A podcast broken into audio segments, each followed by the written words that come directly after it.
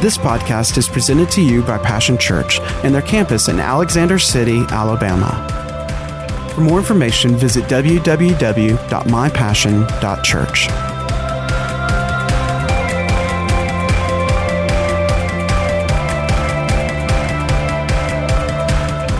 Well, what a wonderful morning. Good to see all of you in the house uh, today. Welcome to those that are joining us in another uh, way over the social media platforms. We welcome you as well. These are different times, aren't they? And for many difficult days. But we want to um, get into the Word of God today. And, you know, why do we, why do we come to church? Well, uh, there's a lot of um, there's a lot of different reasons, I suppose, but the main one would be to hear the Word of God. What is God saying? Well, He's saying out of what He's already said. Out of the Logos, or the written Word of God, God is speaking uh, even today uh, His Rhema Word. And faith comes, the Bible says, by hearing and hearing by the word the Rhema word of God. As, as Christians who are worshipers and, wit, and witnesses of the grace and the goodness and the glory of the Lord Jesus Christ. The Word is central. This is our connection with God, His Word.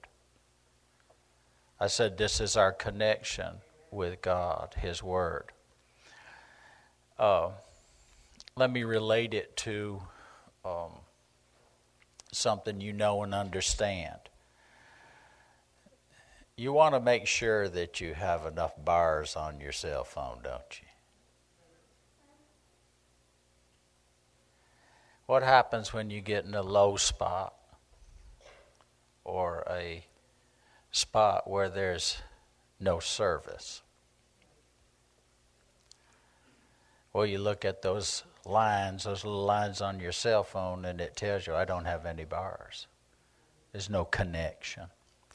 You have to be careful about, uh, you know, in this time when there seems like that uh, it's easy to be less and less. And it never is a lot. See, you know, it's just a little less, then a little more less, and a little more less until you know, you hardly have any bars at all. There's no strong signal anymore. But the Word of God, you know, check your connection. The Word of God.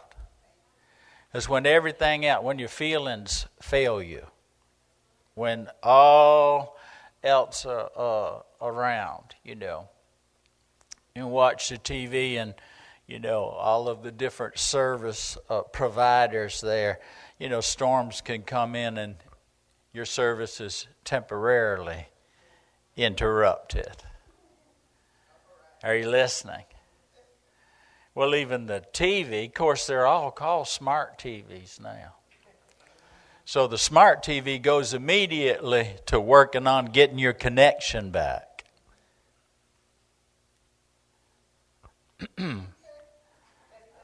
I'll let your imagination do the rest.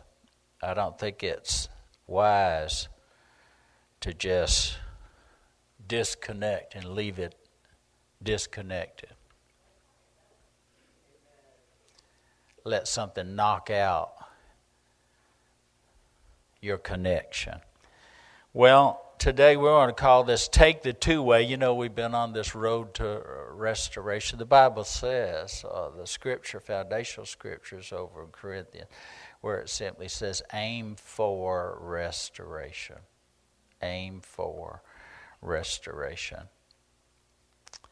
And rejoice.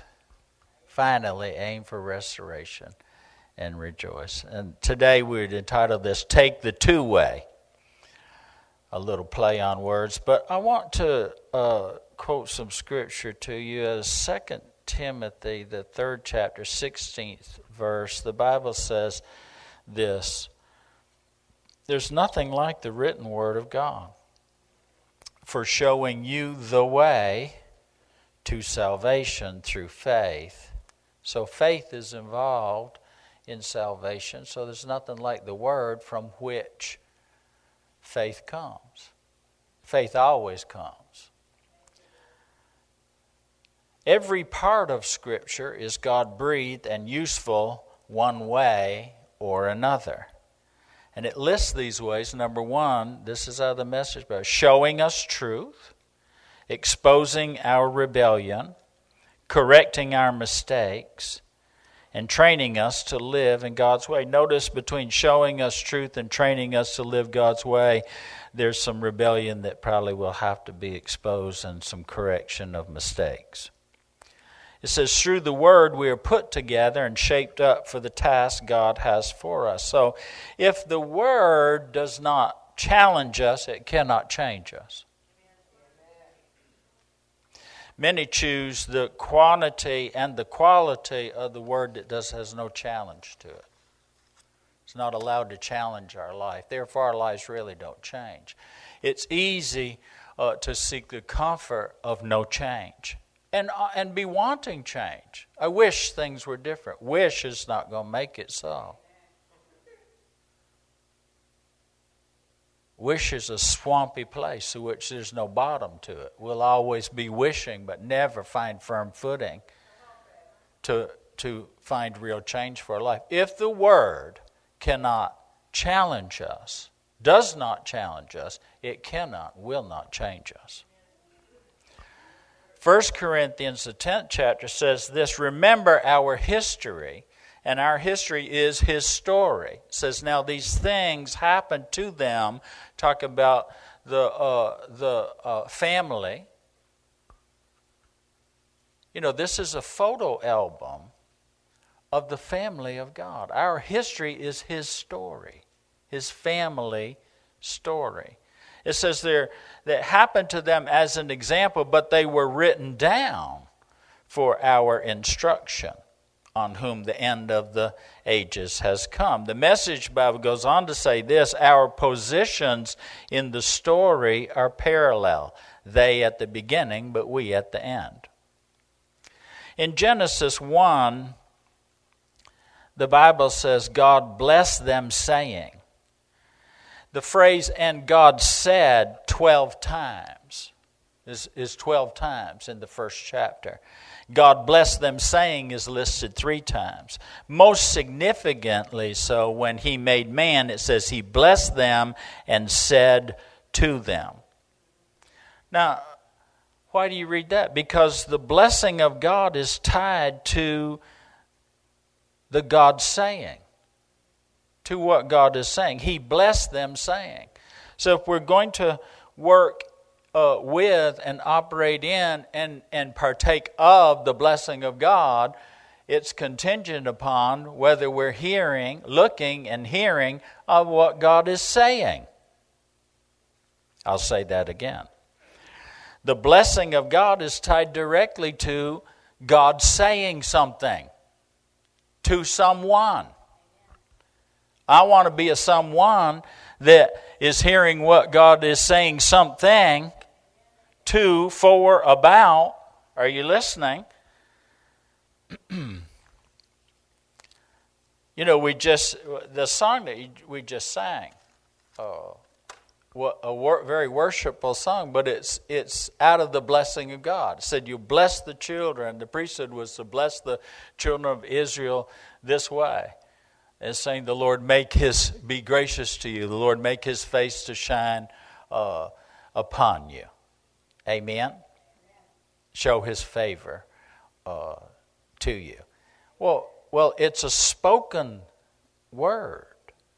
The blessing is tied to the speaking. Remember, James said this that how is it that blessing and cursing comes out, comes out of the same fountain? The same place. Talk about the mouth and the tongue. Are you listening? Amen. Words are important both the quantity and the quality. Again, if the words that we are looking to and listening to do not challenge us to change, then I'd question whether or not those are the words that God wants for our life. If the news is the word that we have heard mostly of, it'll change you. It'll bring you, it'll, it will usher in fear and it will keep you in fear. And fear will cause a failure are you listening to receive anything from God? Because it takes faith. God's always going to have the last word. Are you hearing? The Bible shows us that. But not always unless unless we give him the last word. So we find ourselves, we want to look and listen again in the book of Ruth. If, if you need, sometimes we just need to check our foundation. If the roof is falling in, you know, we get lots of, of folks a lot of times that say, you know, I need help. My, my, my roof is falling in. My, uh, this doesn't work, that doesn't work. I said, well, check the foundation. The foundation is what about the Word of God. Because that is the firm foundation. Well, I thought love was the was our firm foundation. Oh, absolutely. Love has spoken, and love is speaking, and love makes promises. Love takes you on with all your problems. But love's solution is love made promises.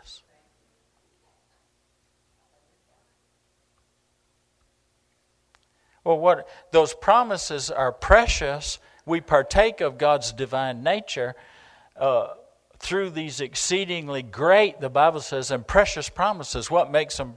What makes them precious? Love said that. God saying something to me is God loving me. God saying something to me is God telling me and showing me. It is God blessing me. Hmm? I find it's very difficult for, you know, uh, apart from just a religious, you know, ritual, and by rote we say, well, God bless you. That's a good, uh, I think that we should bless people, you know, but most of the time it just it's like water off of a duck's back if no if the if there's not a level of agreement Hmm? So we're going to look at and listen again to the book of Ruth. Why? Because these things are written down for us to see something.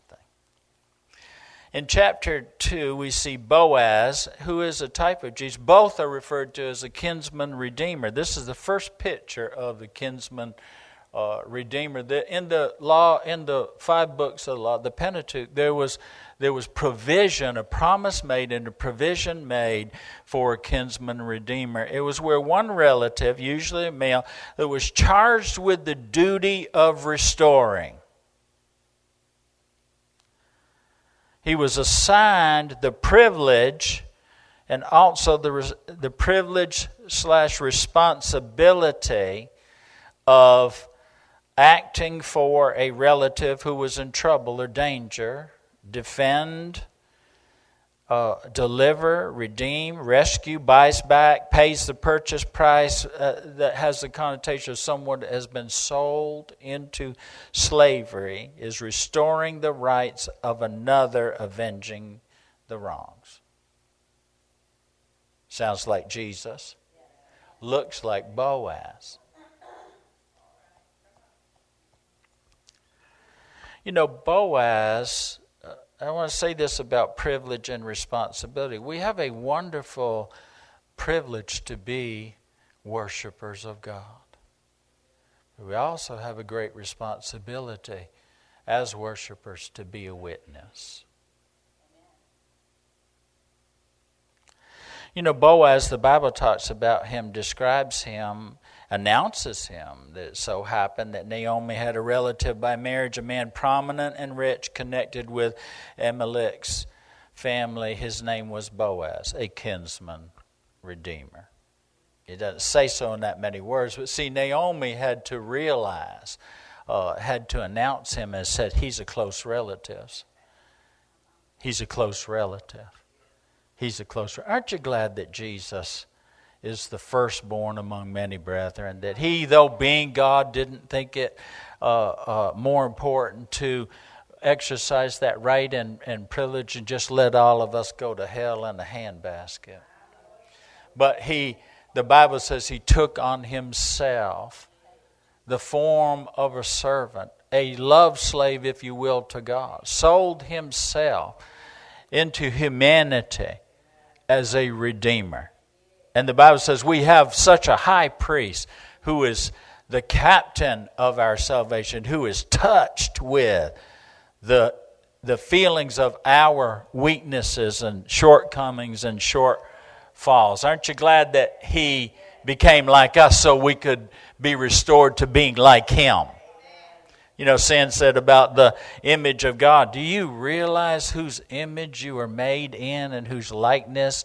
That when God looks at you, that's how He sees you. He does not see you like you see you, like the devil has tried to describe you. Like the devil has gone to great detail to say, well, you're not this and you're not that. And you know, and he'll flip the coin over and he goes, and he goes, but you are this and that. But God don't see us like that. And there is a mirror, isn't there, like the Holy Spirit spoke to us today. Oh, did you hear him or or were you just waiting for her to get done so I could get on, we could get done and you could go on? I'm not being mean, but now if the word doesn't challenge us, it cannot change us.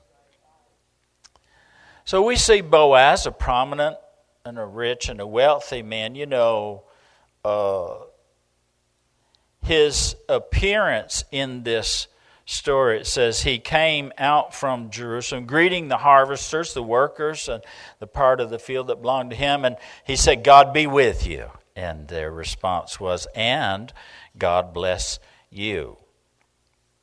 Well, Boaz was a worshiper and a witness. We can see this, you see him embodying this. It, it, it, this is his uh, a really uh, accurate portrait of this man. It says Ruth's first encounter was in the field, and we see that uh, she.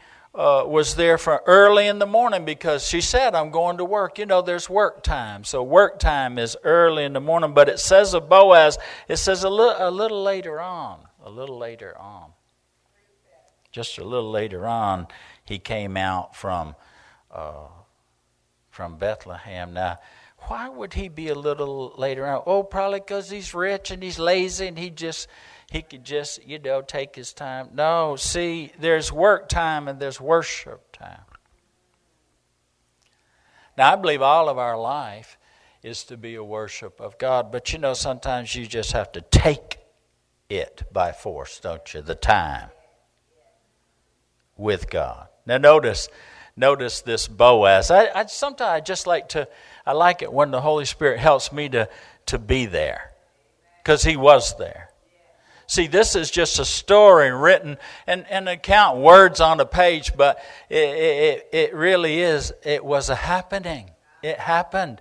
And the one who, who was there making it happen will make it happen with you there if you're willing to go there. But you know, it's usually in worship time when you're with God that that that you get to see things there that you never would be anywhere else. I'd like to say this about prayer. I think that prayer is a, a centerpiece. I believe it's the it's the primary connection with God. I believe it's the power uh, line, the pipeline of His power, if you will. The Bible describes it in that way. But you know, I've been religious with prayer. You know, uh, one of the one of the uh, uh things you wouldn't think about it in this way, but Jesus said, "Now, now listen." He goes, "You think that by your much speaking." Gonna knock myself off of my stool here. Anybody ever thought, you know, the answer is I just need to pray more. I need to pray better. I, I need to, I just need to really work at it.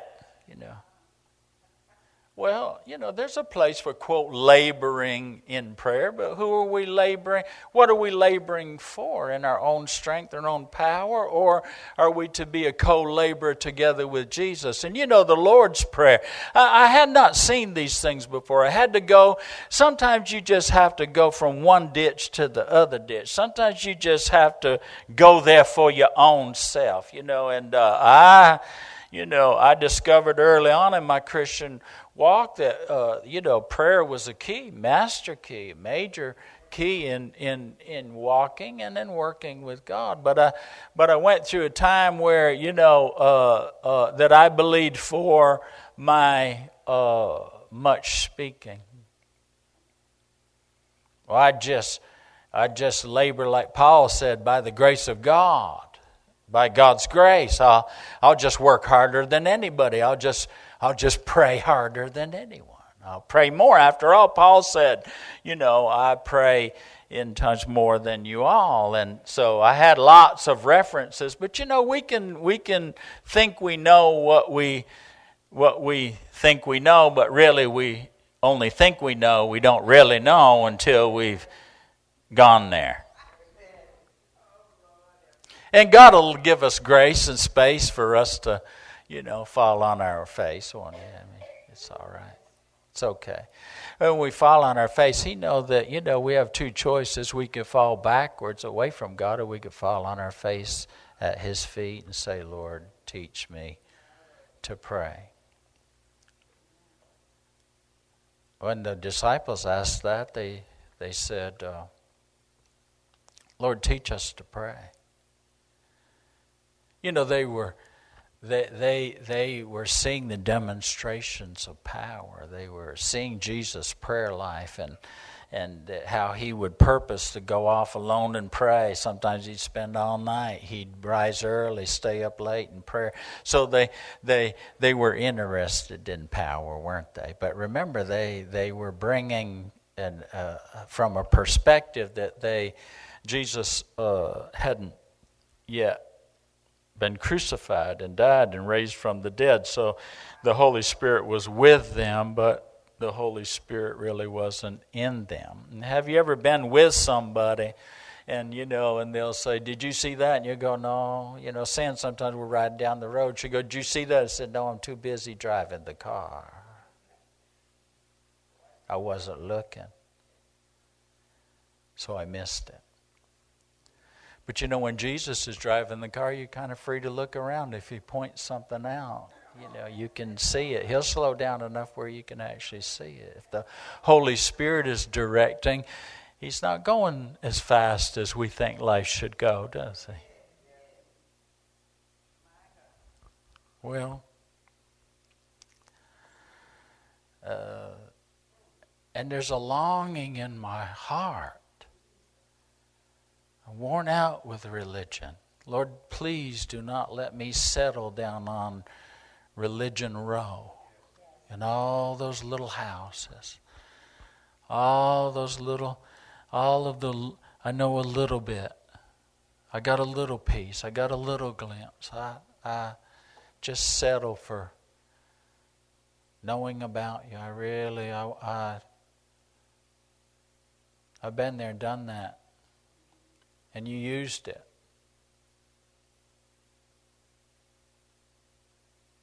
Because God will work with whatever we give Him.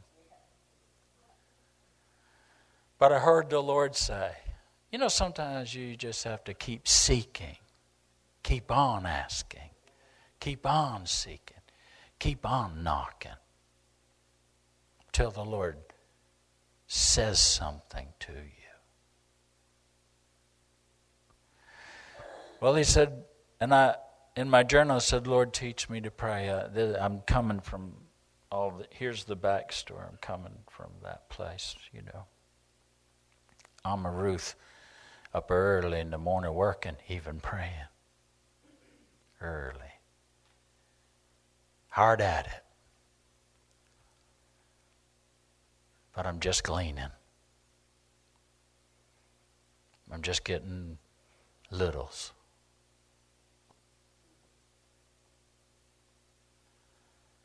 Said, Lord, teach me to pray. I can't do that anymore. I just can't. I can't. I don't want to.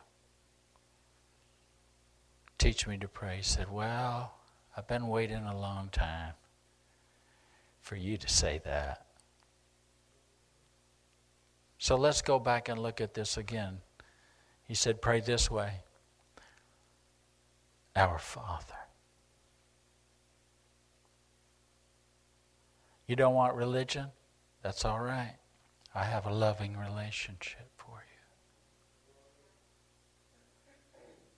I want you to realize what that means to me when I say to you, pray like this Our Father. He's not just my Father, He's your Father. You belong to Him and He loves you. Then just let Him love you. What's worship? It is loving the one who loves us. See, Deuteronomy 6 and verse 5 a, a worshiper lives a life of loving God. Deuteronomy 6 5 Love the Lord God with all your heart and with all your soul and with all your strength as worshipers. We worship, we love the one who loves us. So I can imagine, you know, Boaz than everybody else. Why? Well, he could do that. He was rich. Why was he rich? Why could he do that? Because he was a worshiper. Now, I just imagine Boaz in his worship time. He didn't really know that today was the day that God was going to start something new. Something so wonderful. Something that would change his history and the course of history. You know, sometimes we don't realize everything that God is doing with just this little something. And you know, so eh, I'm I'm sure the man was punctual, but you know, sometimes that you get in that place or you get up, a worshiper gets up and it's like, Amen.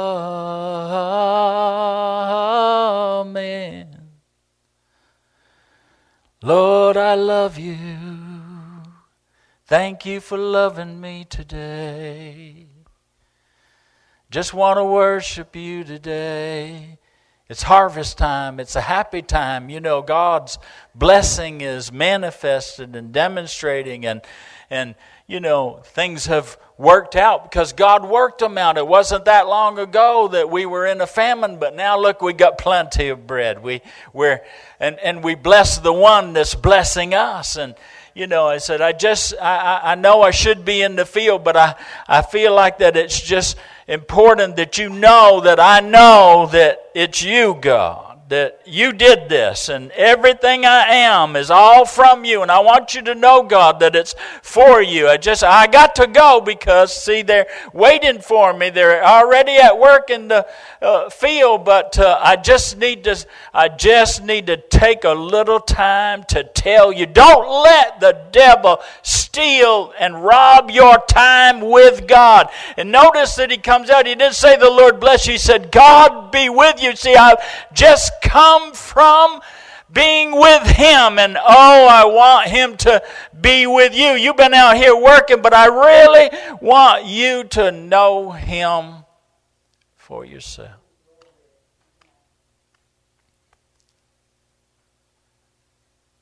That's not too hard for me to imagine. I, I feel like that's the way it really happened. Here he comes out a little later and out from the presence of God. Are you listening?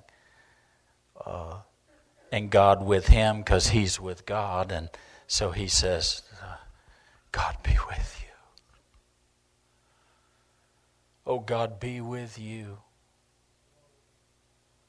while you work in the blessing. While, while this is This is such a blessing. Let's worship God together. We may not have to have a, a you know, a church service. We are the church. Let's just, while we're doing, let's let's rejoice in the goodness of God. Let's recognize the glory of God. Let's give God the glory for all of His goodness. Every time we, every time we're taking handfuls of this, we say, "Oh Lord, we we thank you. We bless you." It wasn't that long ago? It wasn't this way, but today.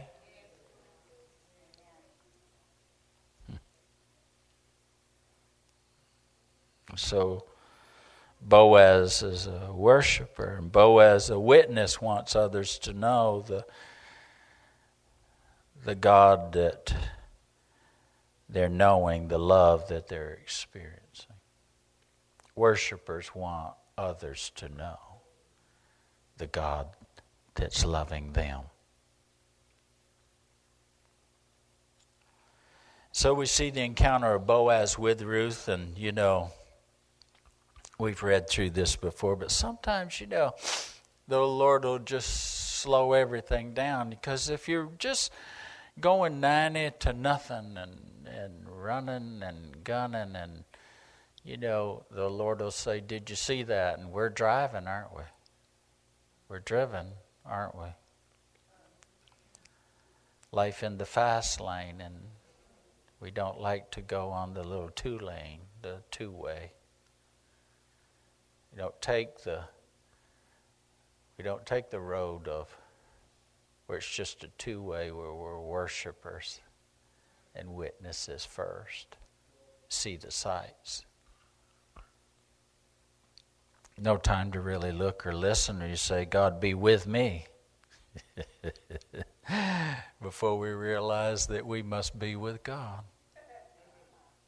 The invitation is two way. God be with me. God says, okay, you know, I'm coming before breakfast, and we'll do the first part together.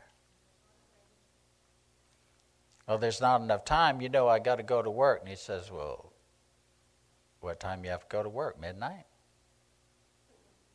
I'll come at 10. Oh, no, I don't have to be work till 6. I'll be there at 4. Lord, I don't do 4 now. I, I, can't do four. I'll be laid out, laid before, laying before the Lord.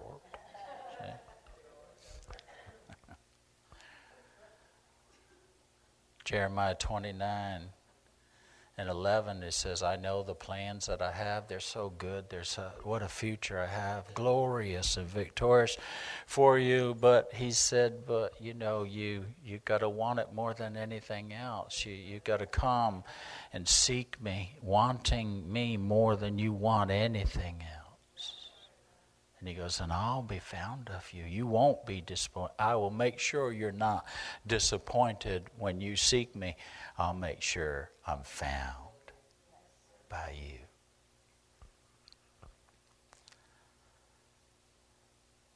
Anyway, we see this encounter and we've been down through there. But you know, I, I feel like that, that the Lord kind of backed me up and said, now, uh,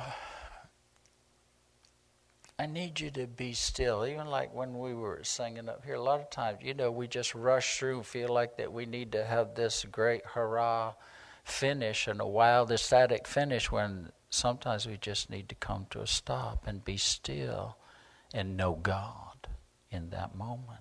Thank God for worship leaders that are sensitive to that. I appreciate that. Amen. Sometimes it's uh, Pastor Sandy got up just said, let's just stay right here. Let's just be still for a moment. Of course, then she gets all wound up, and, you know, you can have your hallelujah little happy dance circle, right? You and Kelly. Anyhow, uh, the encounter with Boaz and Ruth, and, you know, I'm sure in Boaz's worship, that morning because the Holy Spirit, you see, who is with us but wants to be in us, who calls all things to our remembrance.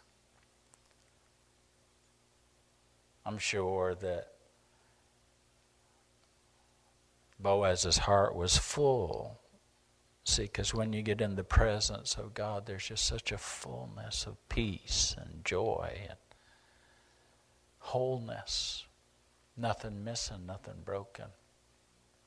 I can imagine today that uh, Boaz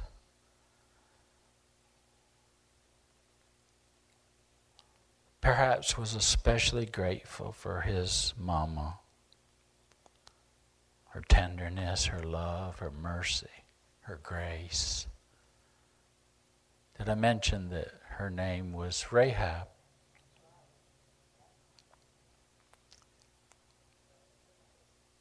A foreigner. I don't belong. Where's she at? A harlot.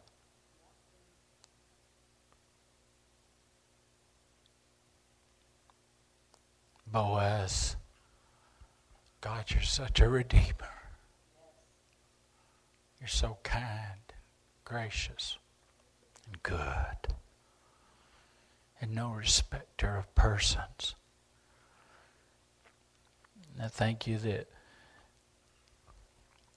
you draw outside the lines and you do things differently. You don't have to ask anybody's permission because you see the heart when everybody else sees something else. Just a thought.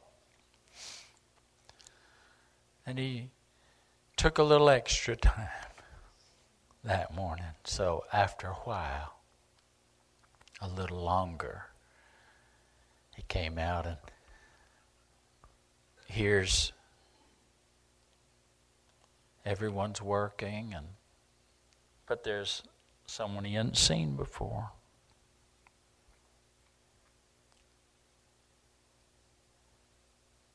Who's that? Oh, that's the Moabite, the foreign girl, came with Naomi. So he went over and spoke to her, and you know her reaction was she fell at his feet. You know, I'll tell you, love will sweep you off of your feet. These were not just ordinary words. I mean, they were full of the presence and the power and the so personal God that her reaction is not normal if someone says something to you that you just fall down. This was not, people look at this, this was not just a man and a woman in a pickup line. No. So he spoke to her. she says, How is it that you would be so kind to say such things to me and me a foreigner? And he says, I know your story.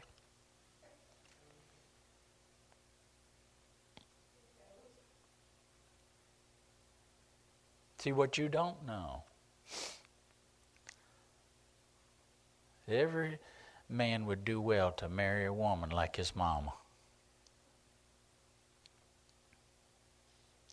what you don't know. She goes, How does this happen to me? He goes, I know you came from somewhere else. I know you left there. I know that. I know your story. He said, But I want you to know this. You have come to God. You have come to God. It's God you came to. I can just imagine when she said, How does this happen? He goes, Oh, honey, it's happened before. I'm sure he just smiled, and it's like, you know, he said, You don't understand, Ruth. God loves Rahabs. God loves people like you. God. It's God you've come to. What a witness. What a witness. See, because sometimes we just see the outside, but oh, I'll tell you, God's a working on the inside. If you're not careful, we miss this because at the end of the chapter, now why would you put this at the end of the chapter? A little genealogy, and in there it says Salmon had Boaz. His mother was Rahab. And Boaz had Obed, and his mother was Ruth. They're right there together.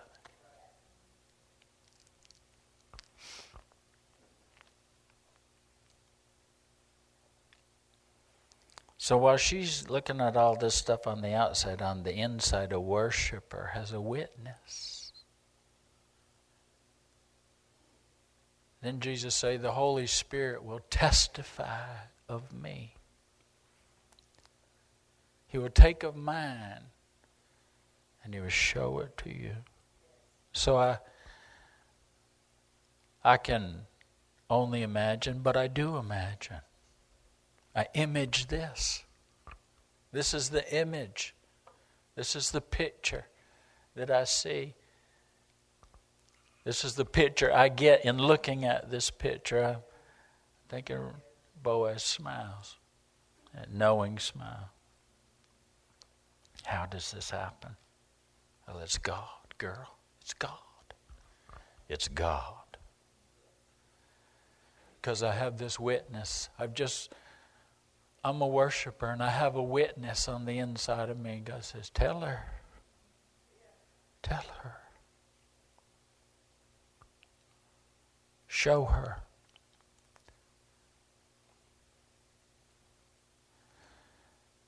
See, because she acted on just what she had heard about God,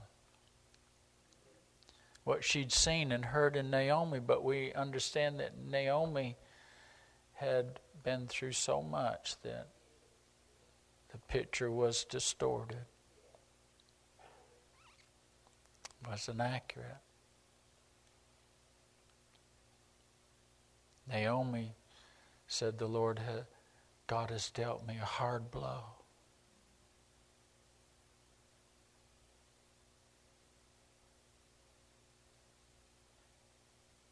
And now I'm bitter.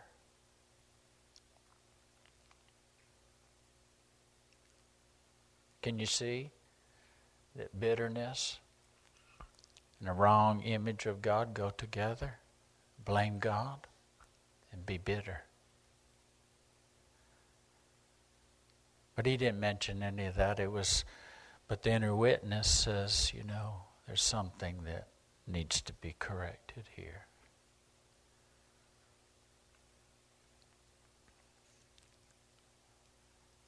Let's change her mind by being especially good to her. She doesn't expect very much. She's a foreigner.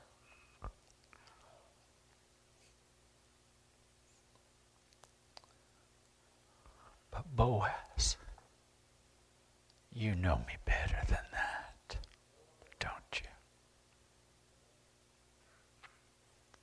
You know better. So show her. Don't just tell her. Show her. Be good to her.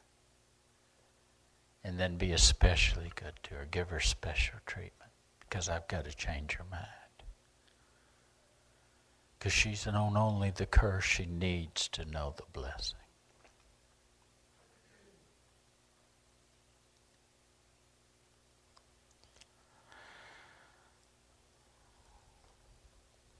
Boaz, I blessed you, now be a blessing. You are, after all, a worshiper.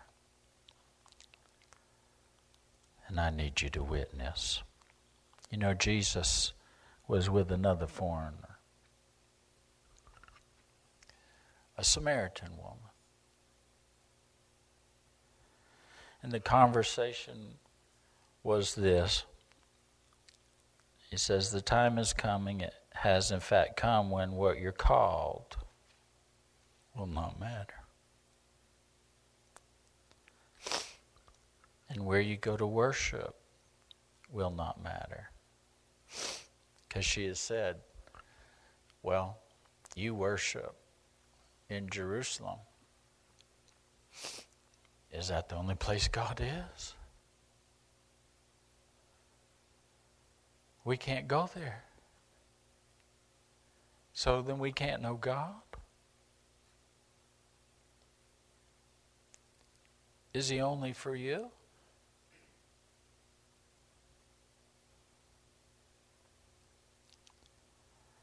Is he only in a big place with big things? He said, No.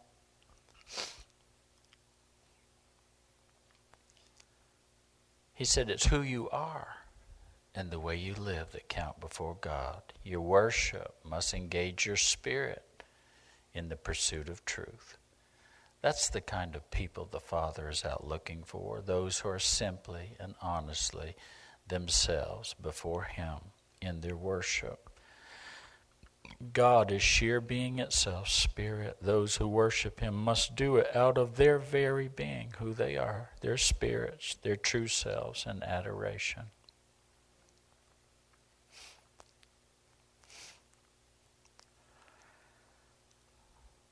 I want to end this today over in the book of Jeremiah. Are you getting anything out of this at all? Jeremiah, the 18th chapter. I need a tissue. Sometimes when God gets to squeezing my heart, my eyes go to leaking. How about you? And my nose goes to running kind of a nasty thing. I hope in heaven that we don't have to have these kind of things. You know, I mean, never sniffle. Praise the Lord, all tears will be wiped away. Amen. There'll never be a toilet paper shortage. I digress. Let's move forward here, shall we?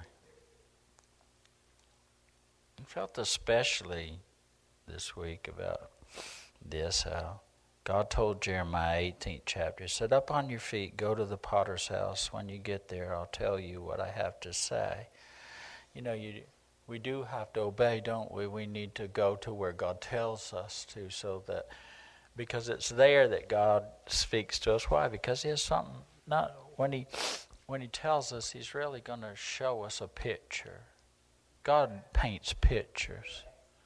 His words are weighty when we have the picture. So I went to the potter's house, and sure enough, the potter was there working away at his wheel.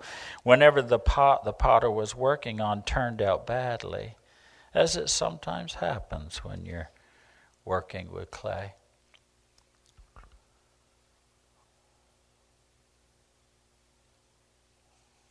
You know, religion will tell you there's just one way, and you mess it up.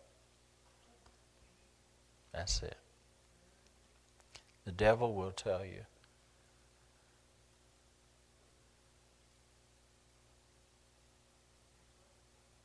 You're less than perfect. It didn't work out, so it's not going to ever work out.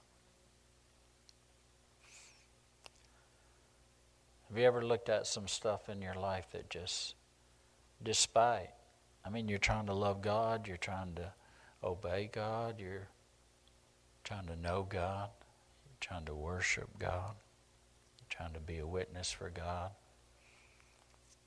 It just turned out badly.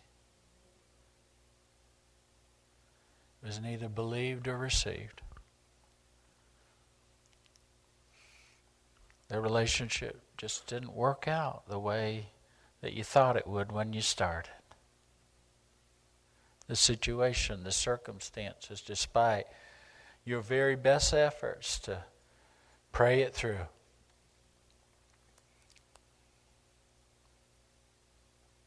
Just turned out badly.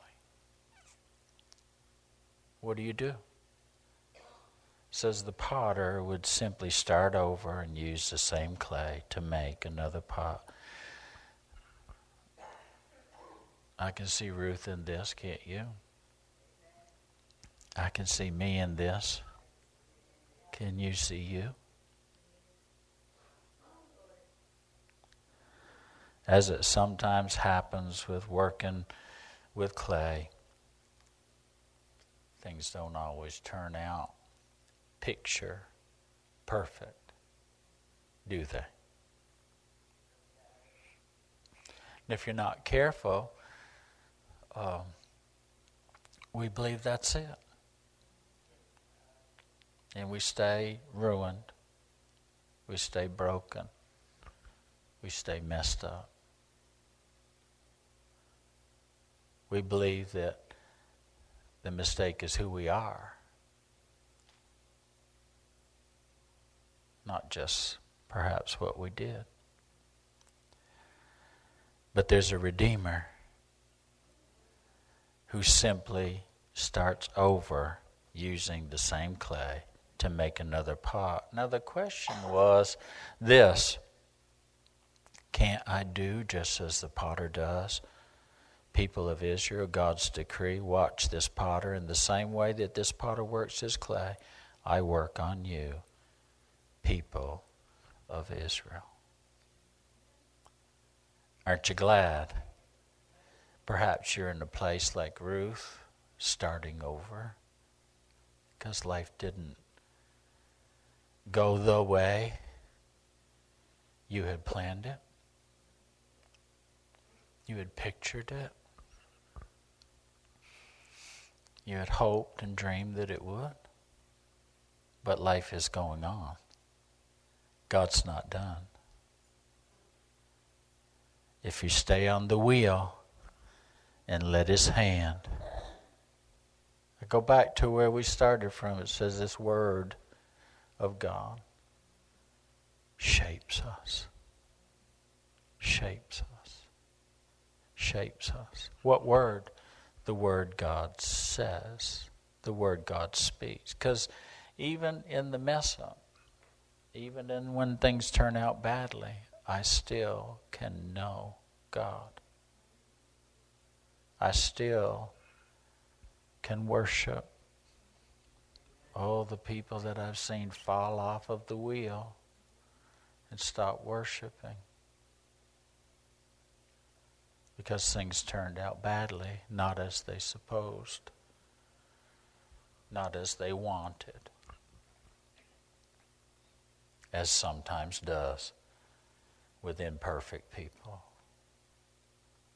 who have this major flaw called sin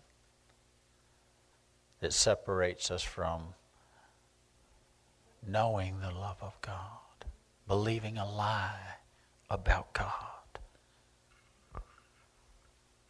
Are you listening today?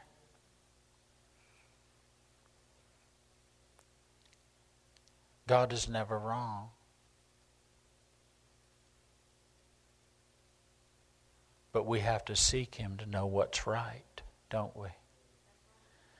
If something is wrong or someone is wrong, then it would fall more on our side than it would on God's. But the Bible says, seek first the kingdom of God and His righteousness, His right way of being and doing. I'm talking to people today that, you know, things happen and I can't forgive, I won't forgive. Yet God says, if you forgive, I can make it anew another way. It was ruined, it turned out badly. But if you'll forgive,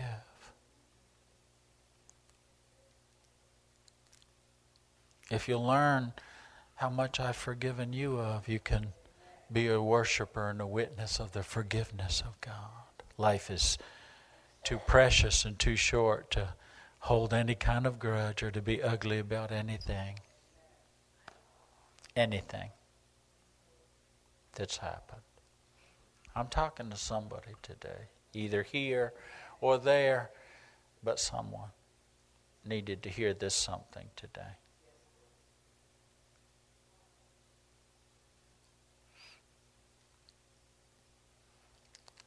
We'll end with this. Pastor Ron will come for just a moment. I, you know, and we're so glad that he and Kelly are back. Amen. Nothing missing, nothing broken. Amen. Filled and refilled and restored and all of that kind of stuff. Because there's just something uh, about worship, about being with God that helps us to get. Uh, so, you know, music is a tremendously, it's a spiritual thing. It's beyond the soul. it touches our emotion. It, it is great feelings uh, where music is concerned, but it originates. It's a spiritual thing. There's life in it, or there's death in it, but there's a force, a life force in it. I like to say it's like the can opener Tend to our lives. Yeah, sometimes we just need to open our heart, not just our mind. The mind must be renewed in order for our lives to be transformed. We need to think about these kinds of things, change our mind about God. But first, we have to open our hearts because with the heart, the Bible says, we believe. Believing is of the heart before it's ever a decision of the mind and the will. Believing is a choice of the heart. The Bible says this that if a person believes in their heart that God raised Jesus from the dead. Oh, God said, do it all over again, new God. This is the message of resurrection that we hold forth. Is this God can change anything and anyone and make it new. If it's the message of the resurrection, it all got messed up. It turned out badly with Adam and Eve, but God where the first Adam brought in the negative, but this new and last Adam, the last Adam is the Jesus, is the last word. It's the last word. God's final judgment of sin, of this separating thing, of this thing turning out badly. Jesus is God's final judgment. He says, I'm going to lay an old wooden cross over the gap between us. And all you've got to do is walk across to the other side. And I'll make your life all over again. I'll make it another way. I'll take you from the dead end and put you on this two way. You'll be a worshiper. And that worship will be a witness. I know God has done such tremendous things throughout history. Split the Red Sea, opened up old sweet Jordan wide, let his children cross to the other side. Delivered the remnant from certain defeat surrounded by so many enemies that you couldn't count, and yet God delivered them. Filled empty boats with and empty nets with fishes. Fed 5,000 men, and besides the women and children, with a little boy's Ritz crackers and sardines.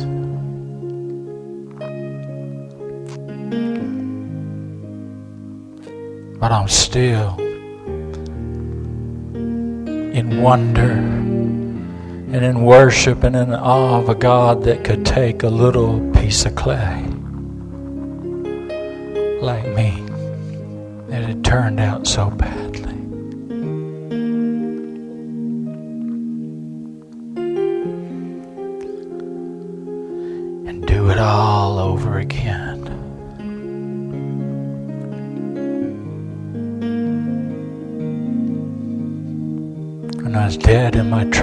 trespasses and sins, Jesus died for me. He who knew no sin became sin that I might become the righteousness of God. Oh, how wonderful. It just makes me wonder when I come into His presence and I have access because of the blood, though my sins were scarlet, the blood washed them white as snow. That I would be able to have. I remember one of the first songs ever sung, sung in worship in church. Now, I heard an old, old story how a Savior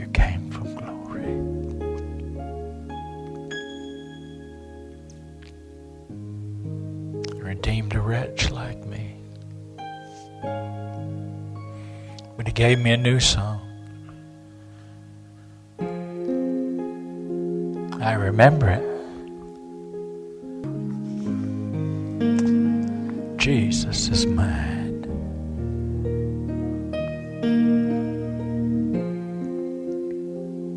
Oh, what a foretaste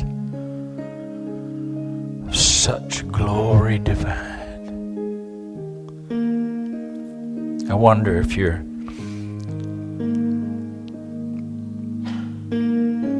listening or looking today for reality. You might know the Lord's Prayer, but do you know the Lord?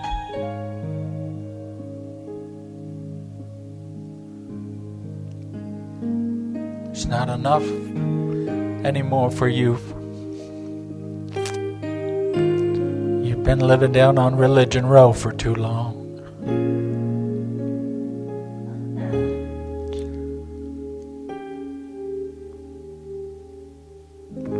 Turned out badly for you. Life has turned out even worse. I want to invite you to a reality today to know this Jesus for yourself. Oh, I tell you, He's worthy of all my worship. I will be a witness. He can change worst, the worst, the very worst. Well, Pastor, what's the worst that could happen that you would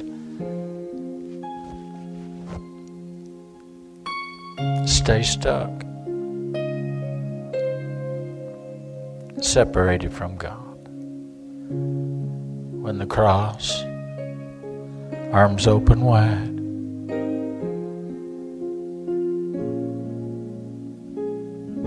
is God's invitation for you to come back to be restored, to let this Jesus redeem you.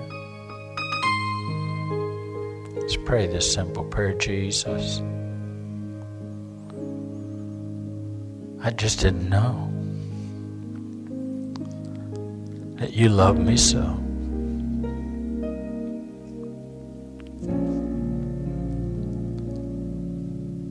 But now I do. I feel something right now I've never felt before. Something's churning and burning inside of my chest. I believe it's you. I believe it's your Holy Spirit. I say, Yes, Lord. I call you Lord.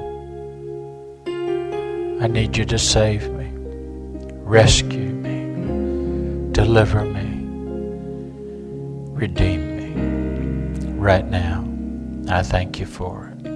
Amen. Now, if you prayed that little simple prayer, but you meant in your heart, I'm coming to God.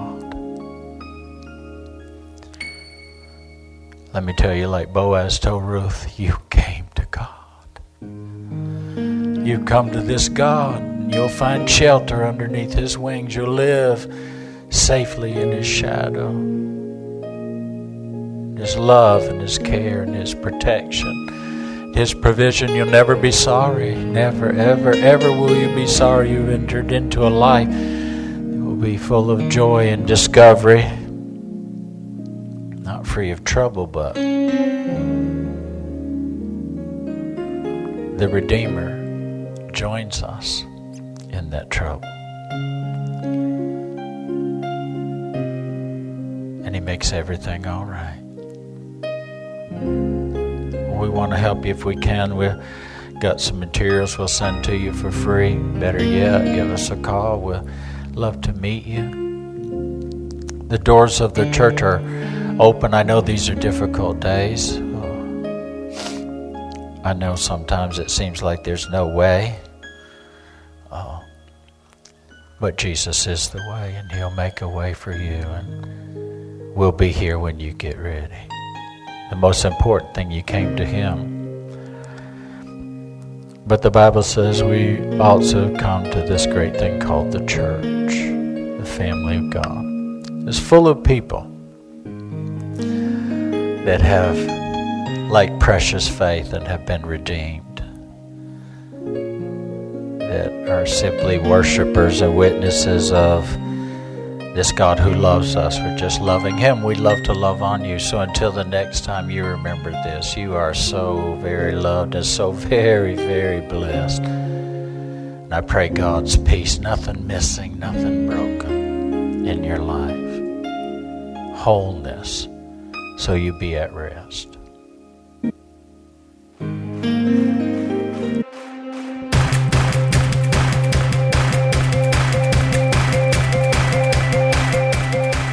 Thanks for listening to today's podcast. We hope you've enjoyed it and pray that you are blessed by God's Word. For more information about Passion Church, visit www.mypassion.church.